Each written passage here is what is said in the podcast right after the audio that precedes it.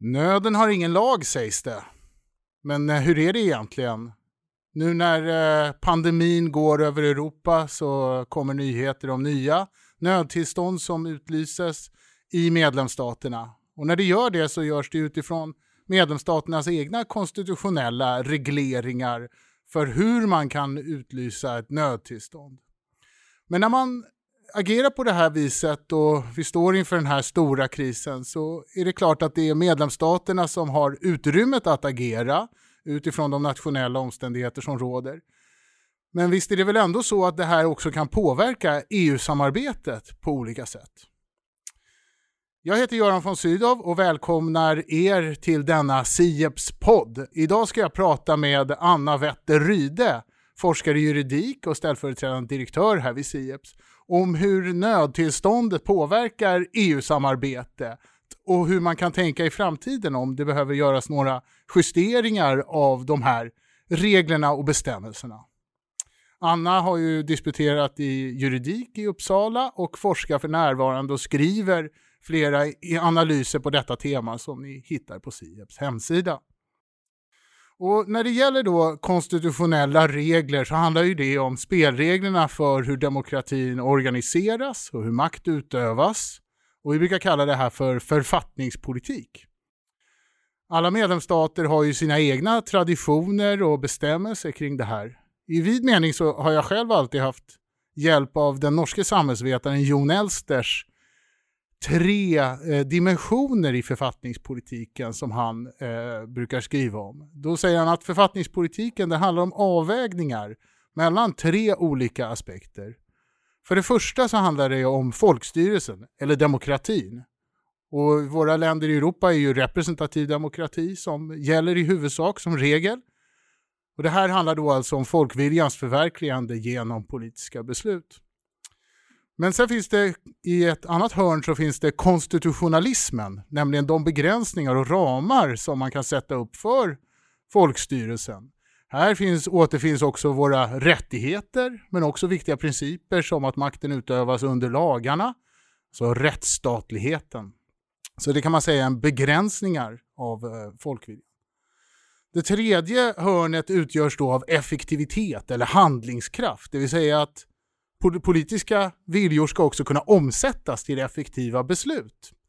Och mellan de här tre hörnen då i, i Elsters trilemma så måste man ju hela tiden göra olika avvägningar om hur mycket man värderar folksuveräniteten, hur viktiga de konstitutionella spärrarna är och hur starkt man kan organisera samhället för att få handlingskraft.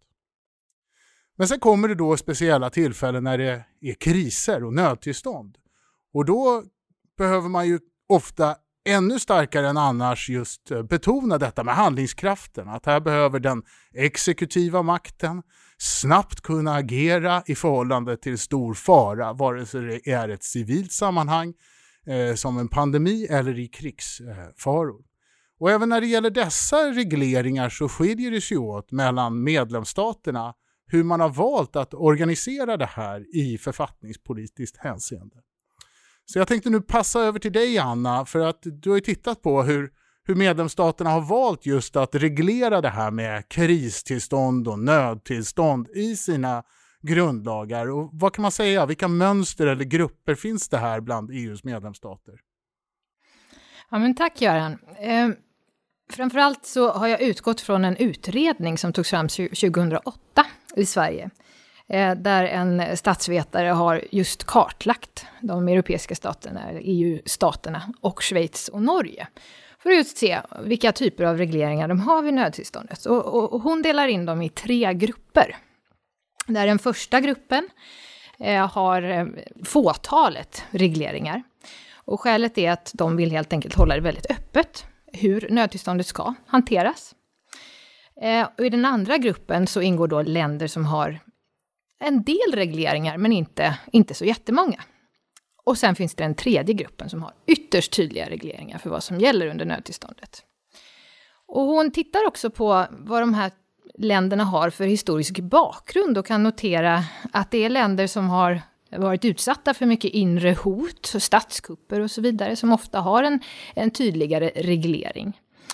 Eh, och hon, i, i det här sammanhanget så är det inte intressant att, att kartlägga Sverige riktigt, men hon, hon pekar ändå på att Sverige har vissa väldigt detaljerade bestämmelser.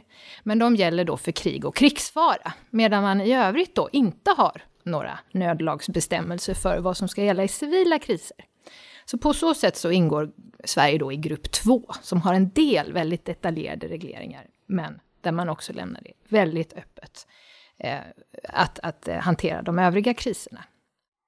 Och hur ska man säga då, hur har länderna under den här då pandemin så är det ju väldigt många länder som vi hör om där man utlyser just någon typ av undantagstillstånd. Nu talas det om ganska långa förlängningar i vissa medlemsstater.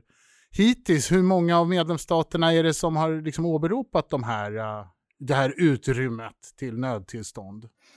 Ja, men det rör sig om ett tiotal länder som verkligen har använt sina nödlagar, alltså som har proklamerat ett nödtillstånd, vilket har fått den effekten då att den exekutiva makten, regeringarna, har fått ett ökat utrymme att fatta beslut. Och skälet har ju varit då att de ska vara, bli mer effektiva. Och det här begränsar i viss utsträckning då, eh, i vissa fall då, den parlamentariska kontrollen och likaså den dömande maktens kontroll. Eh, så det är ett tiotal länder och sen är det ytterligare cirka sex länder som har tillämpat något motsvarande läge. Eh, det finns till exempel några som har infört ett nytt läge som då är, ska tillämpas just under en pandemi, så nödläge under ett pandemiskt tillstånd. Så de ingår inte i den här gruppen som då haft tidigare regleringar för nödtillståndet. Ehm, så ser det ut. Och det här då i vissa fall då, så det finns ju ett, liksom, ofta skäl då till att man vidtar de här typen av åtgärder. Men det är också så att det finns ju en viss kritik då. Du nämnde ju till exempel den parlamentariska kontrollen. I våras var det ju en ganska stor diskussion om när ungerska regeringen ville ha nya, något nytt utrymme då för att eh, det här inom ramen för det här nödtillståndet. Och det blev ganska mycket kritik av olika skäl. Att det fanns ingen tidsbegränsning. Det var risk att det här skulle också förvärra en situation som redan har varit allvarlig när det gäller rättsstatens principer. Vad är det för någonting som är liksom de här eh, riskerna med eh, eh, att använda sig av nödtillståndet som du ser det? Ja, men riskerna är dels då att man på något sätt att exekutiven kan använda sin makt på ett, ett sätt som utövas utan parlamentarisk kontroll. Alltså helt enkelt, man kan öka risken för maktmissbruk. Sen är det också, finns det en allvarlig risk, eh, framförallt då i, i länder som har inte så demokratiskt styrelseskick, att man också låter de här undantagsreglerna bli permanenta. Och det är ett av dem, en av de kritikerna som har riktats mot, mot Ungern, att en lag som tidigare skulle användas för finanskrisen, alltså det, det nödläge som uppstod efter, i, i efterdyningarna av finanskrisen, att det så att säga blev ett permanent tillstånd. Och eh, toppat då med att den parlamentariska kontrollen minskade och att det också vidtogs en hel del andra åtgärder som började ja, inte ser så snygga ut. Man ökade den militär, militärens närvaro, inte minst på sjukhus och så vidare. Det fick eh, bland annat då eh, kommissionen att reagera, att de ville titta på om det här verkligen var eh, nödlagar som var förenliga med, med rättsstatens principer. Så då helt enkelt så vet vi att det ser ganska olika ut de här eh, konstitutionella regleringarna. Vi vet att Sverige då, det är ju en sån diskussion här också. Nu har ju regeringen kommit förslag med en ny typ av lagstiftning som just handlar om pandemitillståndet även här i Sverige där man ska kunna då få lite större befogenheter. Så det finns en ganska stor variation. Det finns också viss variation med huruvida man använder sig av dem och vilka metoder man vill bekämpa pandemin. Men då blir ju frågan, vad, vad betyder det här? Varför är det här liksom av relevans egentligen för EU-samarbetet. För att hälsoområdet vet vi ju, det är väldigt mycket nationell befogenhet.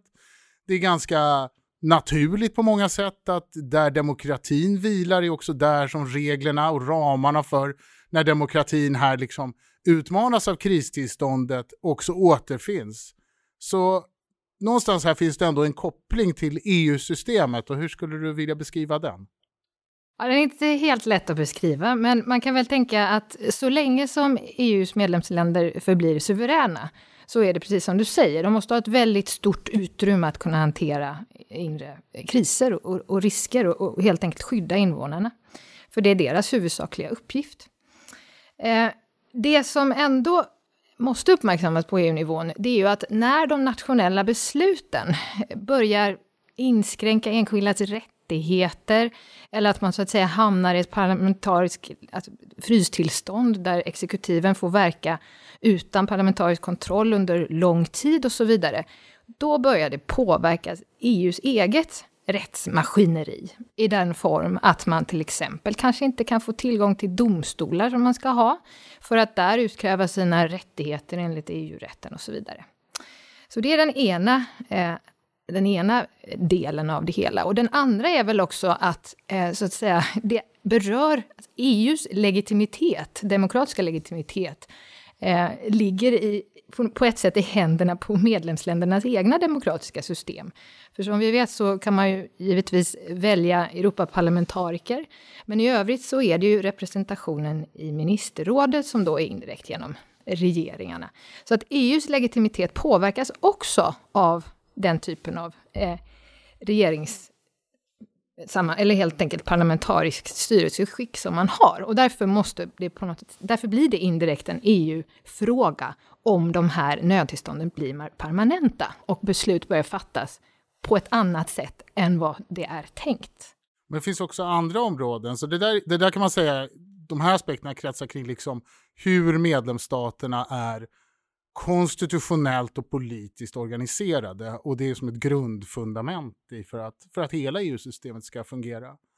När det gäller då det här krisförloppet under coronapandemin så är det ju också så att medlemsstaterna har vidtagit väldigt många åtgärder i syfte att begränsa, begränsa smittspridning men som också dessa åtgärder kan få konsekvenser på ett väldigt djupgående samarbete som EU är. Och vi har ju hört det rapporteras om ett antal sådana här fall där då till exempel den inre marknaden inte fungerar på rätt sätt. Vad finns det mer där i liksom som du ser är, är så att säga saker och ting som i krishanteringens spår riskerar att liksom gå ut över EU-samarbetet? Jo, men i förlängningen, om medlemsländerna själva får ett helt fritt handlingsutrymme att bestämma hur länge restriktionerna om att få röra sig fritt ska gälla. Och så länge man så att säga ska stänga ner samhällen med effekten att deras företag inte kan fungera, så får man ju också, det är ju effekter som påverkar andra EU-länder och den gemensamma ekonomin på sikt. Man brukar ju prata om, om, om, produktkedjor som sitter ihop. Och det finns ett exempel som Kommerskollegium har uppmärksammat i, i en rapport här om coronapandemin där de pratar om det svenska företaget Mölnlycke eh, som påverkades hårt under pandemin. Bland annat då genom att Polen stängde sina gränser med effekten att de polska arbetstagarna som jobbade i Mölnlyckes fabrik i Tjeckien inte kunde komma dit. Det rörde sig om 180 eh, arbetstag arbetare, arbetstagare som då inte kunde eh, helt enkelt ta sig sin, till sin arbetsplats. Och produktionen av skyddsmasker, för det här rörde skyddsmasker som ju dessutom har varit väldigt högt efterfrågan under pandemikrisen. Eh, de själva produktionen gick ner med 40 procent under den här tiden. På samma gång så påverkades Mölnlyckes verksamhet i den franska staden Lyon eh, av det franska beslutet att helt enkelt eh, stänga produktionen. Man fick inte exportera skyddsmasker från Frankrike under pandemin. Eh, och där står det då i Kommerskollegiums rapport att den svenska regeringen utövade en del påtryckningar här för att Eh, få till det. Men de var frysta i, under en månads tid. Så här ser vi ju ett exempel på hur de nationella besluten får konsekvenser långt utanför då de egna gränserna. Och i slutändan kan man ju också se då att det kanske till och med har påverkat ländernas möjligheter att hantera krisen. Men samtidigt då, eh, så det här var ju sådana här typiska problem då, och som är uppenbart när vi har en så djupt då integrerad inre marknad. När kommissionen sen väl har kommit på den här bollen så att säga och försökt att ändå på olika sätt lösa upp de här knutarna så har man ju gjort det genom att liksom lyfta vissa frågor till europeisk nivå så att säga. Där för att undvika att enskilda länder la exportrestriktioner mot varandra så har man istället sagt att det är en alleuropeisk exportrestriktion. För att undvika gränsproblematik så har man ju då istället tagit fram olika system då för gränshantering och så kallade gröna filer och så vidare. Men skulle du säga liksom rent allmänt sett, kommissionens roll är ju väldigt viktig i EU-systemet. Det är ju liksom värdera, ska övervaka, regel, efter, övervaka regelefterlevnaden. Blir den rollen då avsevärt mycket svårare i ett sånt här kristillstånd när medlemsstaterna liksom kör lite hejvilt, lite, lite som de vill, givet på grund av att såklart att det var så väldigt akut läge. Är det en svår roll och tycker du liksom de har ändå liksom lyckats hantera den efterhand eller? Ja, men jag tror så här att eh, coronakrisen har visat oss att fördelningen av ansvar mellan EU och medlemsländerna det är ett gränsland om man så att säga ska gå på den nationella kompetensen, i det här fallet då folkhälsan, eller om man ska välja EUs ansvar, som ju är den inre marknaden, och på något sätt ta ansvar för det här att det ekonomiska ska överleva. I det här fallet så det, det är lite ad hoc-artat vilken linje man väljer. Men coronakrisen är ju speciell på det sättet att den drabbade alla samtidigt. Och vi hade också WHOs, eh, ut, alltså att WHO agerade så starkt på den internationella arenan. Det har ju på något sätt hjälpt till det här beslutsfattandet. Så att det blev ganska tydligt ganska snabbt att det var folkhälsan som, som, som man här skulle utgå från. Och framförallt, krisen var inte från början en ekonomisk kris. EU har ju mycket ansvar för den ekonomiska krishanteringen. Eh, så jag tror i ljuset av detta att man kan dra slutsatsen att EU kanske ändå behöver, man behöver tänka igenom om det ska vara ett ad hoc-beslut det här, eller om man behöver på något sätt skapa sig ett bättre beslutsforum, där man så att säga kan se, tänka framåt, vad får vi för konsekvenser och hur ska vi hantera det här? För riskerna är annars att kommissionen kommer in för sent, att medlemsländerna redan har beslutat en, om en del åtgärder som har orsakat en del skada och så vidare. Så visst, eh, du har ju rätt i det att kommissionen har ju haft en samordnande eh, roll här och man har lyckats lösa en del frågor, statsstödsfrågorna och så vidare. Men det tog lite tid och det var lite oklart om det skulle lösa sig. Och där blir det då, det hör man ju väldigt mycket, nu ska Europeiska rådet återigen träffas snart och då talar man ju också om hur man kan bättre samordna sig, så att säga. Hur ska länderna och kommissionen jobbar ju på att ta fram riktlinjer. Samtidigt är det ju ganska uppenbart att medlemsstaterna själva vill gärna äga frågan om precis hur man ska agera.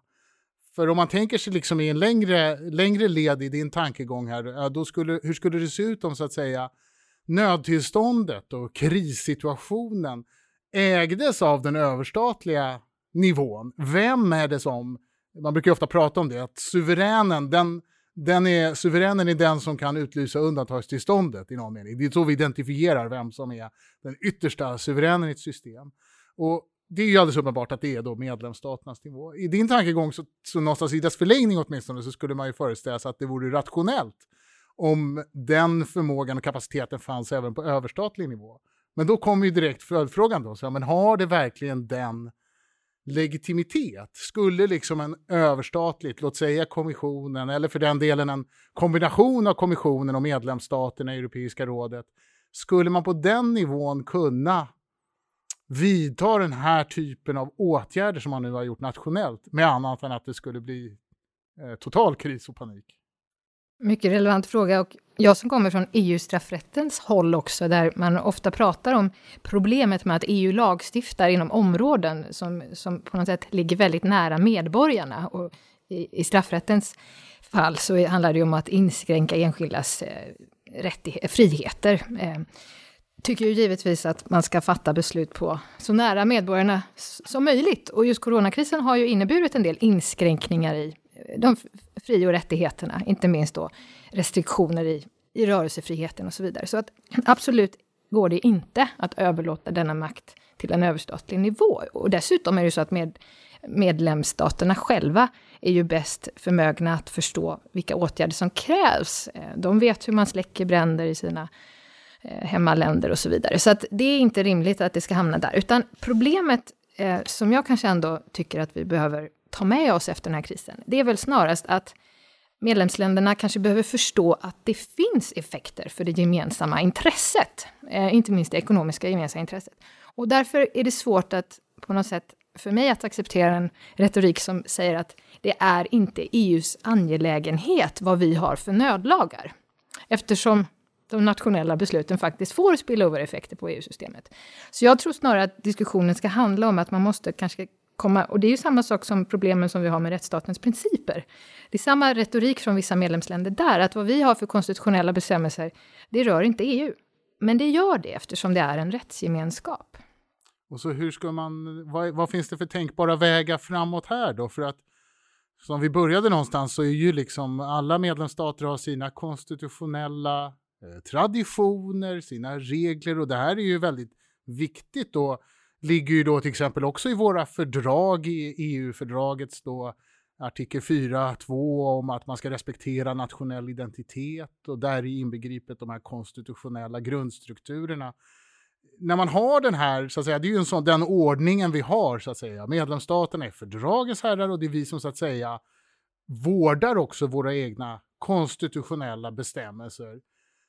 Någonstans så verkar det finnas också någon slags behov av att vi behöver kanske, inte, om inte likrikta dem, så åtminstone försöka sträva efter någon typ av, vad, vad ska man säga, någon slags mer grundläggande samsyn om hur man reglerar dessa saker eller åtminstone hur man reglerar dem när de riskerar, som du säger, att få konsekvenser också för EU-samarbetet? Alltså det är ju problematiskt eftersom man just, när man då har sina egna traditioner, traditioner kring författningspolitiken, så, så, är det också att man har gjort olika riskbedömningar i förhållande till de demokratiska principerna. Venedigkommissionen som ligger under Europarådet, de har ju kommit med en Rule of Law checklist, där de är väldigt tydliga med att det just handlar om, till exempel nödtillståndet, att om man ska ge exekutiven mer makt så måste man tillförsäkra att det ändå finns en, en kontroll av det här beslutsfattandet och så vidare. Nej, men så huruvida man ska ha en ökad samsyn, det handlar nog egentligen återigen om den här rättsstatsprincipen. Att man behöver på något sätt förstå att man bör inte stifta lagar som inte har stöd i lag, en stark EU-rättsprincip. Om man på något sätt håller ihop rättsstatens principer så finns det då motverkar man riskerna med att det faktiskt ska få de här negativa spillover-effekterna på det europeiska gemensamma intresset också. Eh, eftersom när du stiftar dina nationella lagar i EU så kommer du rimligtvis inte att stifta dem på ett sätt som kommer skada den egna ekonomin eller andras, för du ingår i en eh, europeisk gemenskap och så vidare. Så att om du bara tillgodoser att dina nödlagar följer de här demokratiska principerna, så borde du rimligtvis få en bättre, en mer samsyn. Men problemet nu är att det finns faktiskt också andra länder och, det finns en tysk författningsblogg som har också uppmärksammat de krisåtgärder som har vidtagits under pandemin. Och då har de pekat på att det är till och med liksom välfungerande demokratier där man har vidtagit nödåtgärder utan stöd i lag. Och där man har vidtagit dem utan den processuella ordningen som vanligtvis krävs, givetvis också på grund av att man inte har kunnat träffas i fysisk närvaro, men nu är frågan om inte alla medlemsländerna behöver ta, ta med sig allt detta och fundera över hur gör vi detta på ett bättre sätt så att vi faktiskt kan respektera rättsstatens principer också i kriserna, som givetvis är jättesvåra att hantera och bestämma hur de ska se ut. Och, det, och den här krisen har ju sina förtecken, bestämda förtecken och vad vi vet vad nästa kris innehåller är ju lite svårt att, att förutse. Det här har ju haft den här, som du beskriver också, de här effekterna som vi inte har sett tidigare kanske när man stänger ner samhällen och begränsar rörligheten, att det får ju sådana här spillover-effekter på, på EU-systemet alldeles uppenbart. Ibland så säger man ju också att saker och ting utvecklas i kriser. Eh, ser du liksom någon, när det gäller, jag tänker till exempel på inre marknadsregelverken och när det gäller de här exceptionella åtgärderna på de områdena som medlemsstaterna vidtagit, ser du liksom att det finns någon slags lärande i den här krisen också, att vi kanske inte riktigt kommer gå tillbaks till de gamla regelverken, utan att man kommer tänka just så här, i sådana här situationer så är det liksom rimligt att medlemsstaterna har kunnat vidta de här åtgärderna, för allt annat hade varit väldigt tondövt inför ett väldigt allvarligt läge. Kommer man liksom hitta något nytt sätt kanske att hur ska jag förklara det? Liksom, vi har ju starka, man kan göra stora undantag från reglerna med hänvisning till just folkhälsa. Det är liksom ett viktigt område. Det finns andra sådana också. Tror du man kommer liksom bygga vidare på det och tänka att här finns det uppenbarligen ett, ut, ett utrymme som kanske är lite större som medlemsstaterna kommer vilja ha inom EU att vidta exceptionella åtgärder vid exceptionella omständigheter? Eller tror du snarare liksom att lärdomen kommer vara nej, det här var lite för okoordinerat och för spretigt. Medlemsstaterna gick för långt i sitt agerande. Vi behöver bättre gemensamma system för var gränser och ramarna går någonstans. Det är ju inte en lätt fråga, men vad, vad, vad tror man, hur tror du man tänker just nu? Oh. Ja, men för det första så ska man kanske uppmärksamma då att rent EU-rättsligt så är väl kanske de åtgärderna som medlemsländer, de flesta i varje fall, har vidtagit, de är inte i strid med EU-rätten, därför att det finns långtgående möjligheter att, att, vi, att helt enkelt undanta eh, flera av de inre marknadsreglerna som normalt gäller i, för att skydda folkhälsan. Och det finns flera som har uppmärksammat att det, det är nog proportionerligt gjort i många medlemsländer och så vidare. Så att det jag pratar om, det kanske snarare handlar om effekterna i övrigt, det vill säga när man sätter in stödåtgärder nationellt och så vidare, som ju kommissionen har fångat upp och helt enkelt kommit med riktlinjer om hur det ser ut med statsstödsreglerna och när ni ska nu ge era nationella företag, era inhemska företag stöd, så ska ni göra det på det här sättet och så vidare. Där finns ju samordningsmekanismen. Eh, eh, Men om man låter så att säga medlemsländerna sitta på varsitt håll och hantera deras behov utan att föra också en dialog om hur det här påverkar det gemensamma intresset på EU-nivån, då finns ju risken att man faktiskt lyckas skada det gemensamma intresset och då är det ju i strid med var och ens intresse. Och där tror jag att det kan finnas ett ökat behov av samordning eh, som är liksom en pågående, och där, och där har ju kanske kommissionen då, eftersom den här prisen, krisen var så speciell i och med att det var en folkhälsokris, där medlemsländerna fick väldigt stort handlingsutrymme, så kom EU-maskineriet igång lite sent. Och där är kanske också ytterligare en fråga då om, om, EU kanske inte måste stärka sin beslutskapacitet där och göra det på ett mer formellt sätt. För det finns ju mycket kritik också på det sättet EU fattar beslut under kriserna, att det är genom små nätverk och det är informellt och det är också skadligt för demokratin. Alldeles uppenbar och praktisk eh, effekt av eh, pandemin har ju varit att det har varit väldigt mycket svårare med europeiskt beslutsfattande också. Det är klart att det påverkar alla former, men när man inte kan träffas och man kan inte ha liksom, fysiska möten och förhandlingar så är det klart att det också eh, gör det svårare och att det här långa då, det avstånd som ibland redan innan en kris kan kännas långt till ett europeiskt beslutsfattande kan på något sätt kännas ännu längre om man inte ens kan delta aktivt i det.